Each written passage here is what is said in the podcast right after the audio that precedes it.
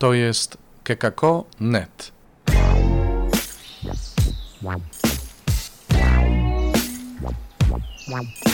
Poranny suplement diety. Chrystus zmartwychwstał, witajcie. To znowu poranny suplement diety. Kolejna pigułka Słowa Bożego.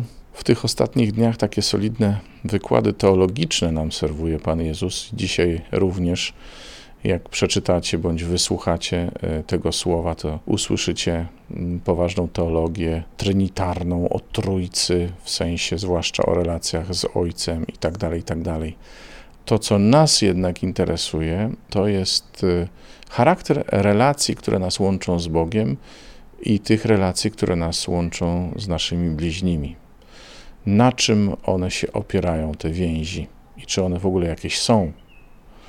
Bo Jezus zarzuca swoim słuchaczom, że nie ma w nich miłości Boga. Nie ma. A jak popatrzymy na pierwsze czytanie, to spotykamy Mojżesza, który jest na górze, spotyka się z Panem i słyszy od niego: Twój lud znowu mnie zdradził. I rzeczywiście okaże się później, że Izraelici w oczekiwaniu na Mojżesza, który poszedł na górę spotykać się z Bogiem, zniecierpliwieni polecili Aaronowi odlać bożka ze złota. Odlać bożka na ich miarę, na ludzką miarę. Bóg na miarę człowieka taki. Ważne, żeby można komuś składać ofiary, kogoś prosić, do kogoś się zwracać. Inaczej było z Mojżeszem. Jak posłuchamy dzisiejszej rozmowy Mojżesza z Bogiem, to jest niesamowite, to na mnie robi wielkie wrażenie, powiem Wam.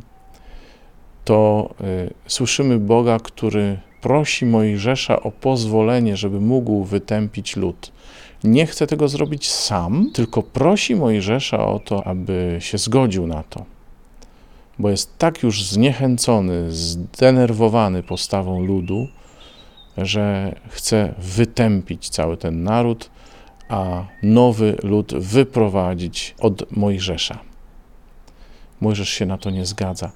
Ale jaka relacja jest między Bogiem a Mojżeszem? To nie Mojżesz prosi o coś Boga, ale to Bóg uzgadnia coś z Mojżeszem. Czy nie tak jest między przyjaciółmi? Czy nie tak to wygląda między przyjaciółmi? Mojżesz zresztą nie pierwszy raz e, pokazuje się nam jako przyjaciel Boga.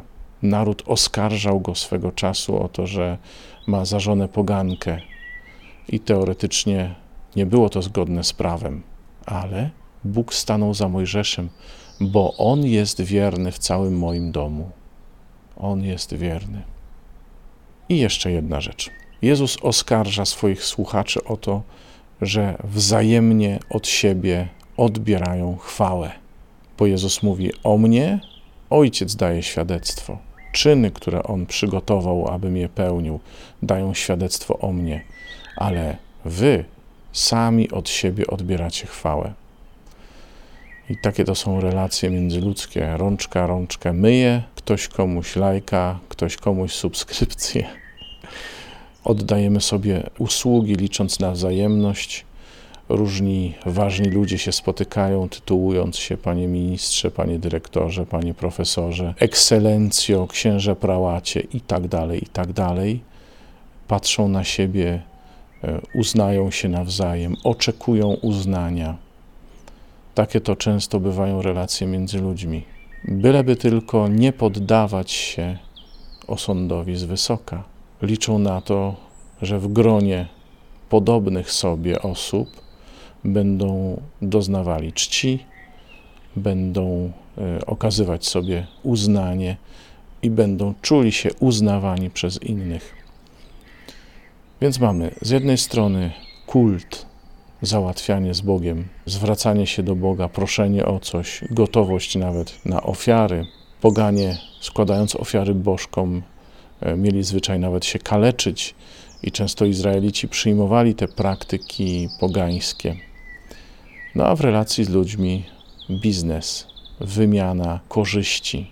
Tymczasem Jezus chce, aby była w nas miłość Boga, abyśmy się po pierwsze dali kochać, ale po drugie, żebyśmy odpowiadali miłością na miłość. Mojżesz, przyjaciel Boga, wierny, wierny również przez to, że nie zgodził się, nie pozwolił Bogu wytracić Izraela. Bóg go postawił na czele ludu, a on się wstawiał za tym ludem. A on był wierny nie tylko Bogu, ale też tym, za których Bóg powierzył mu odpowiedzialność. I taka to jest przyjaźń wierna we wszystkim. To jest też przyjaźń, która sprawia, że ludzie nie oczekują tylko wzajemnych usług, uznania od siebie nawzajem, ale przede wszystkim są gotowi służyć i z szacunkiem odnosić się do innych. To jest taka przyjaźń, która sprawia, że ludzie są sobie wierni.